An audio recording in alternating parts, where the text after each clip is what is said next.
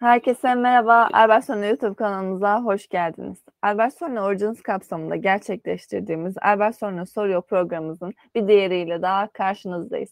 Bugünkü konumuz patentlenebilirlik kriterleri. Bugün patentlenebilirlik kriterleri hakkında bilgi vermek üzere Fikri Haklar ve Yönetim Danışmanı Deniz Yılmaz bizlerle beraber. Hoş geldiniz Deniz Hanım. Hoş bulduk Şevval Hanım. Teşekkür ediyorum. Bildiğiniz gibi patentle alakalı bu patent sürecine girecek kişilerin en çok merak ettiği konulardan biri de patentlenebilirlik kriterleri.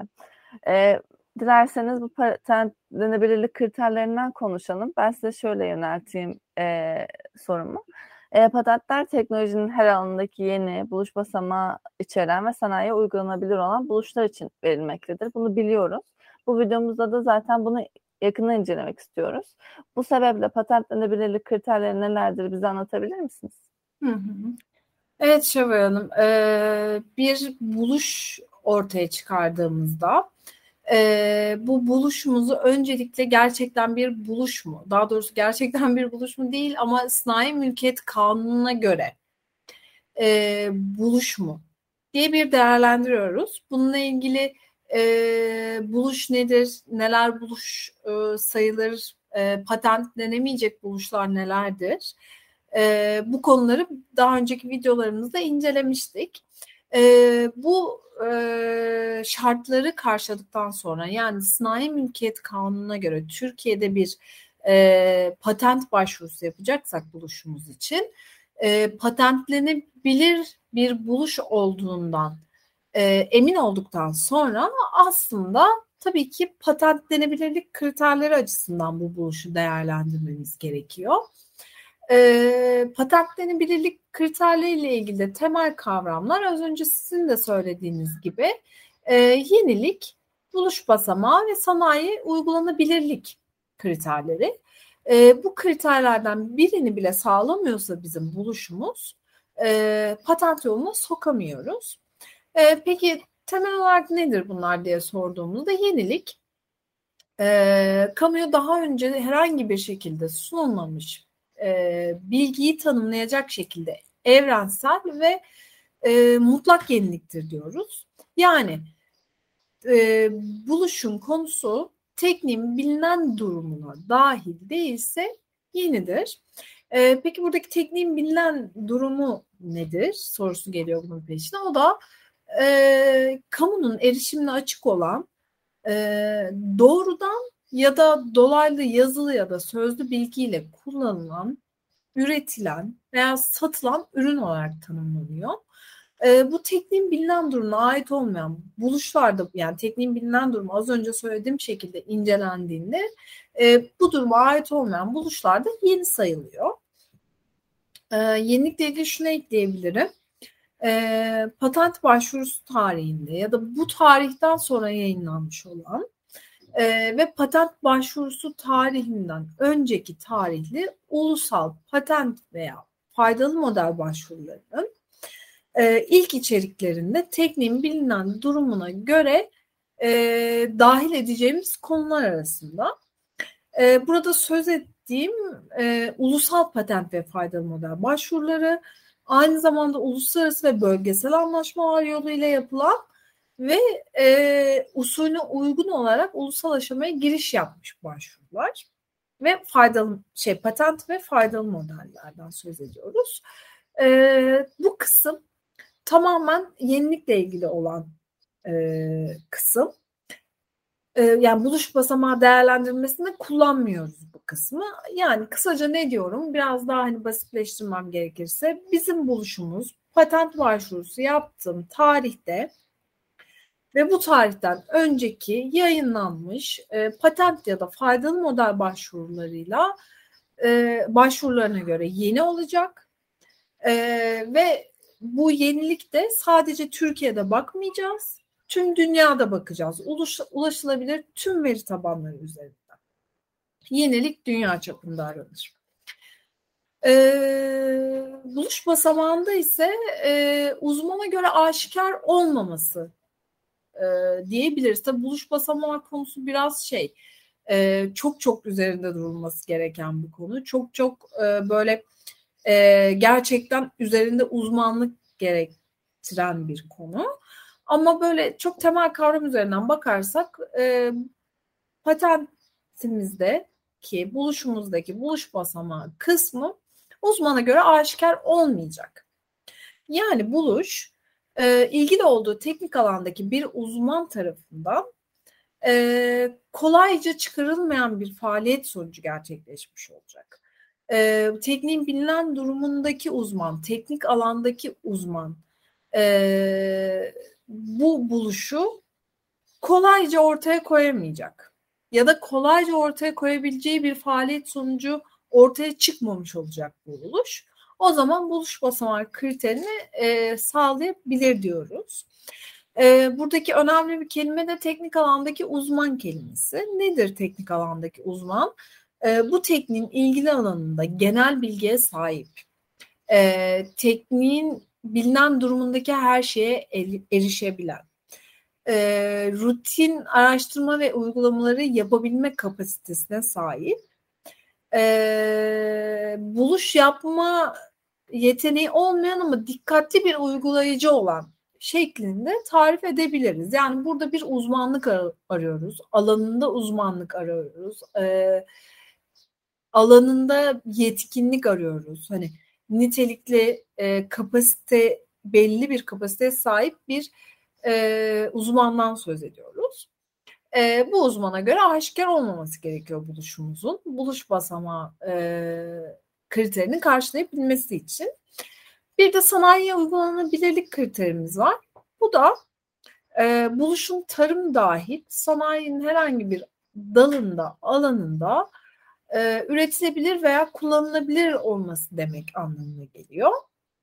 Yani buluş konusunun e, sanayi türde bir faaliyette elverişli olması veya buna imkan vermesi gerekiyor. E, bu tarz e, bu şekildeki bir buluşta sanayi uygulanabilirlik kriterini karşılıyor. Bununla ilgili genelde e, şey zaman makinesi örneği verilir. Hani zaman makinesi dediğimiz şey evet e, yeni buluş basamağını karşılıyor gibi e, kriterleri sağlasa da sanayi uygulanabilirliği mümkün olmadığı için e, patente alınamayan bir buluştur diye de e, zaman makinesi üzerinden örnekleri verilir. E, kısaca kriterlerle ilgili temel kavramlar da bu şekildedir. Deniz Hanım yenilikten bahsettiniz ama biraz detaylandıralım isteriz. E, yenilik değerlendirmesini daha detaylı bir şekilde anlatabilir misiniz? Hı hı. Ee, yenilik kriteri az önce açıkladığım gibi dünya çapında e, araştırılan ve e, farklılık söz konusu ise e, buluş yenidir dediğimiz bir kriter. E, bir buluşun yeni olup olmadığını değerlendirilmesinde tabii ki önce ne yapacağız? Bu buluşla ilgili tekniğin bilinen durumunu belirleyeceğiz. Yani bizim bir buluşa yeni ya da değil dememiz için önceki e, yani tekniğin bilinen durumunu bir göz önüne almamız gerekiyor ki e, tekniğin bilinen durumuna göre bizimki yeni mi değil mi diye değerlendirebilirim. E, tekniğin bilinen durumu da e, patent başvurusunun ilk isteminde açıklanan buluş ile karşılaştırılarak e, buluşumuzun farklı olup olmadığının belirlendiği nokta. E, farklılık var ise evet buluş yenidir diyoruz. Şimdi bunu aslında bir örnekle açıklamak istiyorum. Aslında genel olarak bütün kriterleri bu örnek üzerinden ilerletmek istiyorum. Daha e, netleşeceğini düşünüyorum. E, örneğin bizim e, buluşumuz bir e, silgili uçlu kalem diyelim. Şimdi uçlu e, hepimizin kullanıyoruz yani bastığımız arkasında bir silgi olan uç çıkan kurşun kalemlerimiz. Şimdi uçlu kalemin arkasındaki silgi sayesinde e, biz ayrıca bir silgi taşıma çok özür diliyorum. E, ayrıca bir silgi taşımaya gerek kalmıyor, gerek duymuyoruz. Böyle bir ihtiyacımız olmuyor ve bu bize pratik bir kullanım sağlıyor. Yazıyoruz, arkasındaki silgiyle siliyoruz. E, bu buluşumuz içinde bir patent başvurusu yapıyor olalım ve e, bu pat patent başvurusunun ilk isteminde şöyle hazırlayalım. E, bir gövde ve e, bir grafit ucun gövde ucundaki bir açıklığa sürülmesini sağlayan bir basma mekan mekanizması içeren e, ve bu gövdenin de arka ucuna sabitlenen bir silgiyle e, karakterize edilen bir uçlu kalem. Şimdi ilk istemimiz tamamen bizim aslında buluşumuzu e, ne olduğunu e, be, belli ediyor. Gövdemiz var, bir basma mekanizmamız var ve gövdenin arkasında sabit bir silgi var. Uçlu bir kurşun kalem. Ee, şimdi bir araştırma yaptığımızda ve yapılan araştırmanın neticesinde e, elde ettiğimiz dokümanda bir e, uçlu kalemin e, açıklandığını ve e, silgili kurşun kalemin açıklandığını düşünelim. Yani bir araştırma yaptık. Elde ettiğimiz bir döküman var. Bu dökümanda bir uçlu kalem var. E, ve bir de silgili kurşun kalem var. Ne oldu? Uçlu kalem ve silgili kurşun kalem tekniğin bilinen durumunda yer almış oldu. Birinci dökümanda ve ikinci dökümanda bir silgili uçlu kalem açıklanmadığından buluşumuz bizim bu dokümanlar karşısında yenidir diyoruz. Burayı biraz tekrar etmek istiyorum. Bir araştırma yaptık.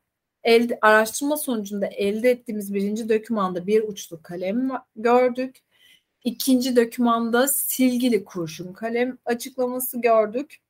Ve dedik ki uçlu kalem ve silgili kurşun kalem tekniğin bilinen durumunda yer alıyor.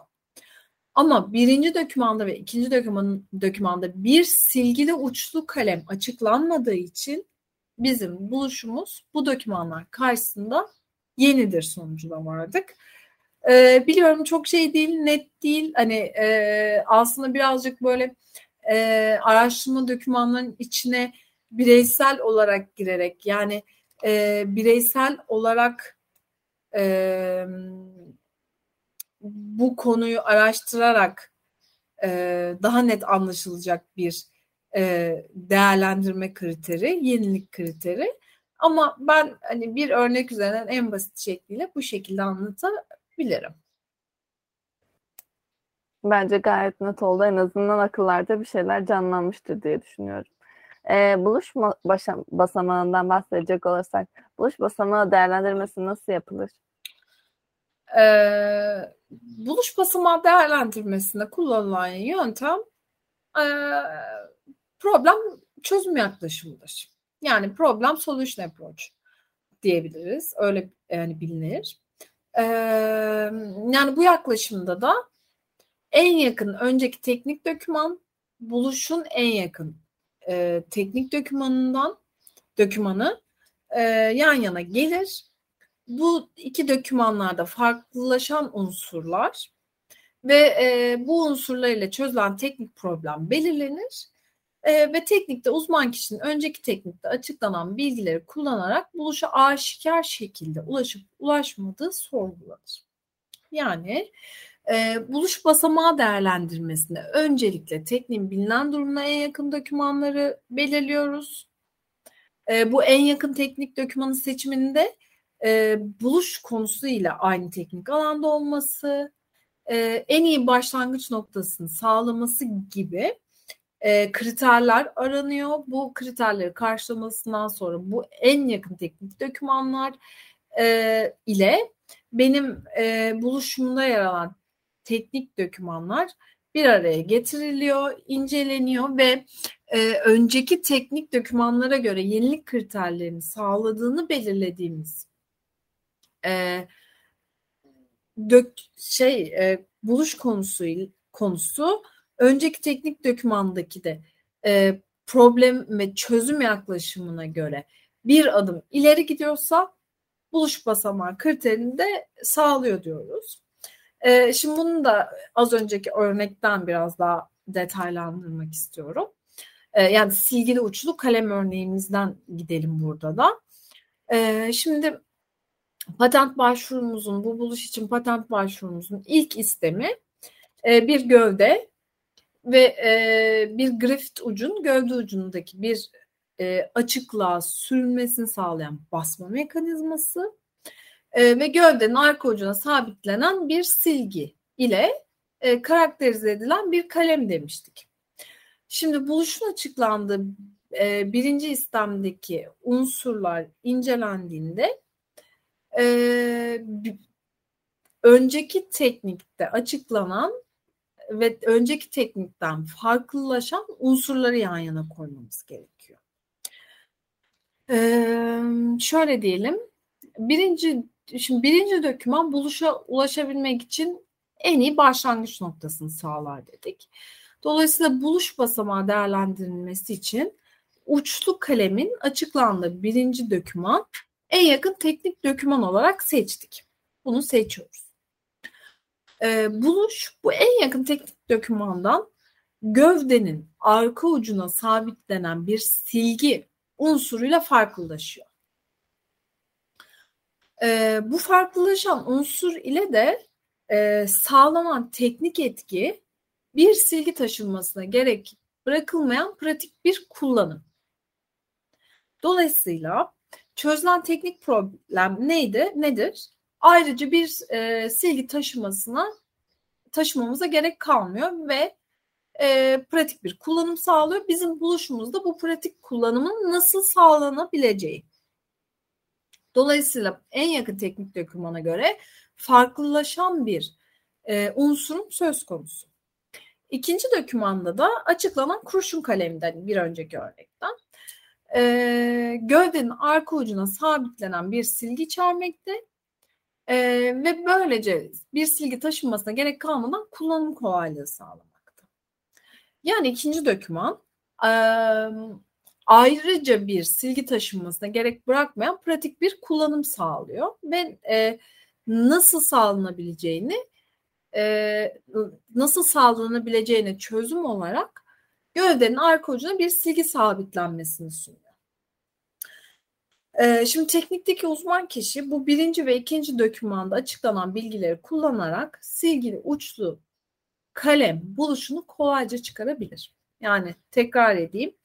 Bizimki arkasında silgi olan basma mekanizması olan bir uçlu kalemde tekniğimize en yakın e, e, tekniğe en yakın birinci döküman e, gövdenin arka ucuna sabitlenen bir e, silgi taşınmasına gerek kalmayan pratik kullanım sağlayan dökümandı. E, yani gövdenin arka ucuna sabitlenen silgi. İkinci dökümandan da basmalı olduğu için ayrışıyordu bizimki. Yani ikinci dokümanda da bir kurşun kalem var. Arkasında bir silgi var ama basmalı değil. Şimdi yenilik kriterini incelerken evet bizimki bunlara göre yeniydi. Ama buluş basamağını incelerken teknikteki uzman kişi ne yapıyor? Bu birinci dokümanı ve ikinci dokümanı alıyor ve burada açıklanan teknik bilgileri kullanarak silgili uçlu e, kalem buluşunu kolayca ortaya koyuyor. Dolayısıyla teknikte uzman kişinin e, silgili uçlu kalem buluşuna tekniğin bilinen durumundan dolayı aşikar şekilde ulaşacağı düşünülecek e, ve silgili uçlu kalem buluşu buluş basama kriterini sağlamadığı için patentlenemeyecektir diyoruz. Şimdi bakın aynı teknik dokümanlara ulaştık. Yani yenilikte e, şimdi bizim zaten buluşumuzun istemleri sabit. İlk istem üzerinden gittik her zaman. İlk istemimizde de ne yazdık? Gövde e, basma mekanizması ve gövdenin arka ucunda sabitlenen bir silgi. Bizim ilk istemimiz tabii ben şu anda daha e, basit anlaşılması için e, sadece kelime üzerinde gidiyorum ama bunun bir istem olarak yazıldığını düşünelim. Basma mekanizması, gövde, e, uçlu kalem, gövdenin arkasında da bir silgi. E, birinci dokümanda uçlu bir kaleme ulaştık. İkinci dokümanda e, silgili bir kurşun kaleme ulaştık. Şimdi yenilikte dedik ki birinci ve ikinci dokümana baktığımızda e, silgili bir basmalı uçlu kalem bulamadığımız yani basmalı arkası silgi olan ve uçlu bir kalem bulmadığımız için yenidir dedik. Fakat buluş basamağında e, yine aynıydı bizim istemlerimiz. E, yine aynı önceki teknik dokümanları bulduk. Yani uçlu kalem bir de arkasında silgi olan kurşun kalem. Fakat buluş basamağı yok dedik. Bunlar yenilik kriterini karşılarken buluş basamağındaki kriteri karşılamamıza müsaade etmedi. Neden? Çünkü teknikteki uzman kişi birinci ve dök, ikinci dokümanı da açıklanan bilgileri kullanarak çok rahatça bizim buluşumuzu ortaya çıkartabilir.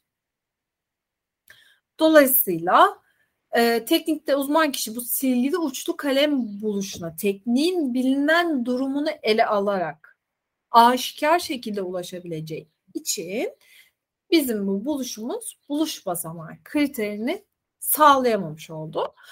E, bu güzel bir örnek. Hani çünkü biz e, yenilik kriterini sağladığımızda çok yanlış bir algı olarak buluş basamağı kriterini de sağlayabileceğimizi düşünüyoruz. Oysa ki yenilik kriteri e, bambaşka değerlendirilirken tabii ki birbiriyle ilintili ama yenilikte sadece yeni mi değil mi diye bakılırken yani ben bu buluşu bir yerlerde görebiliyor muyum diye bakıyoruz. Görmüyorsak okey yeni. Buluş basamağında yine aynı buluşu görmüyoruz ama çok kolayca aşikar bir şekilde teknikte uzman biri tarafından uzman kişi tarafından benim buluşum aşikar şekilde ulaşabilen, ulaşılabilen, e, yapılabilen, buluşum kolayca ortaya çıkabilen bir halde olduğu için buluş basamağı kriterini sağlayamaz diyoruz. E, umarım anlaşılır şekilde ifade edebilmişimdir. Dediğim gibi buluş basamağı kriteri e, kafa karışıklığına yol açan e, ve e, patentlenebilirlik kriterleri konusunda mutlak suretle bir patent vekili ya da alanında uzman bir e, fikri ve sanayi haklar danışma, danışmanı ile çalışılması gereken bir konu. E, fakat ben hani en basit örnekle en e, yalın anlatabileceğim şekilde ifade etmeye çalıştım. E, söyleyebileceklerim şimdilik bu kadar. Silgili uçlu kalem örneğiyle bence açıklayıcı oldu gayet. E, izleyicilerimiz aynı şeyi düşünüyordur ki eğer soruları varsa aşağı yorum bırakabilirler. Zaten or- oraya da cevap veriyor olacağız. Deniz Yılmaz Hanım'ın kendisi de zaten e, yorumlara cevap veriyor olur. E, sanayide uygulanabilir, sanayiye uygulanabilirlik konusuna geçecek olursak, sanayiye uygulanabilirlik ne demektir? E, buluşun üretilmesi burada şart mıdır? Bize anlatabilir misiniz? Evet Şevval Hanım bu üçüncü kriterimiz patentlenebilirlik kriterleri bakımından. Aslında hani e, görece en kolay kriter e, diyebilirim. E, çünkü e, yenilik kriteri, buluş basamağı kriteri gerçekten ciddi anlamda e, patent buluşumuzun patent e, yoluna girmesindeki e, en en en e, kritik noktalar. Ama sanayi uygulanabilirlik de bir kriter. Hani ilk sorunuzda yanıtladığım gibi bir buluşumuz var ama sanayide e, sanayi uygulanabilirliği mümkün değil ise yine patent yoluna gidemiyor. İşte e, zaman makinesi örneği gibi. E, tekrar etmem gerekirse buluşun tarım dahil sanayinin herhangi bir dalında üretilebilir veya kullanılabilir olması e, sanayi türde bir faaliyete elverişli olması ya da buna imkan vermesi gerekir buluş konusunu. E, eğer bu şartları sağlıyorsa sanayiye uygulanabilir, uygulanabilirlik kriterini taşıyor diyoruz. E, burada buluşun ne şekilde uygulanabileceği, nerede kullanılabileceği ve buluştan ne şekilde yararlanabileceği gibi konuları belirtiyoruz bu e, kriterde. E, üretilmesi şart değil e, yani biz patent yoluna sokacağımız zaman e, buluşu e, üretmek üretmiş olmak zorunda değiliz. E, e, patent belgesi aldıktan sonra da üretmek zorunda değiliz. Ama buradaki kriter yani bu kriteri sağladığımızı gösteren nokta üretilebilir olması. Ee, yani sanayi türde bir faaliyete elverişli olmasıdır buna imkan vermesidir diyeriz ama üretilmek zorunda değil. Patent aldıktan sonra da üretilmesine e, e, gerek yok. Hani zor bir zorunluluk değil ama şart karşılaması gerekiyor. Yani uygulanabilir, sanayide üretilebilir olması gerekiyor. E, böyle söyleyebilirim bu madde içinde.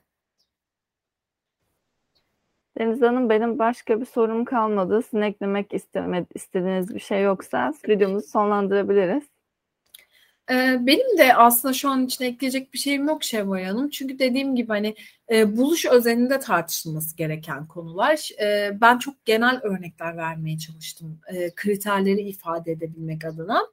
Ama aslında her bir kriteri, e, her bir maddeyi buluşun kendi özelinde değerlendirmemiz gerekiyor. Yaptığımız ön araştırmalar neticesinde bir yorumda bulunmamız gerekiyor. Biz bu videomuzda tabii ki e, tek tek buluşlarımızın hani patent yoluna sokacağımız buluşların ya da soktuklarımızın üzerinden e, geçmemiz elbette mümkün değil vakit olarak. Fakat ben e, sorularınızı temel kavramlar üzerinden mantığın anlaşılması, bir buluş ortaya koyduğumuzda, ARGE çalışmalarımız sonucunda bir e, fikir ürünü ortaya çıkardığımızda, bunun buluş olduğuna inandığımızda, bunun e, e, bu buluştan nasıl faydalanabileceğimizi, patent yoluna sokarken bu kriterlere nasıl bir bakış açısına yaklaşabileceğimizi ifade etmeye çalıştım.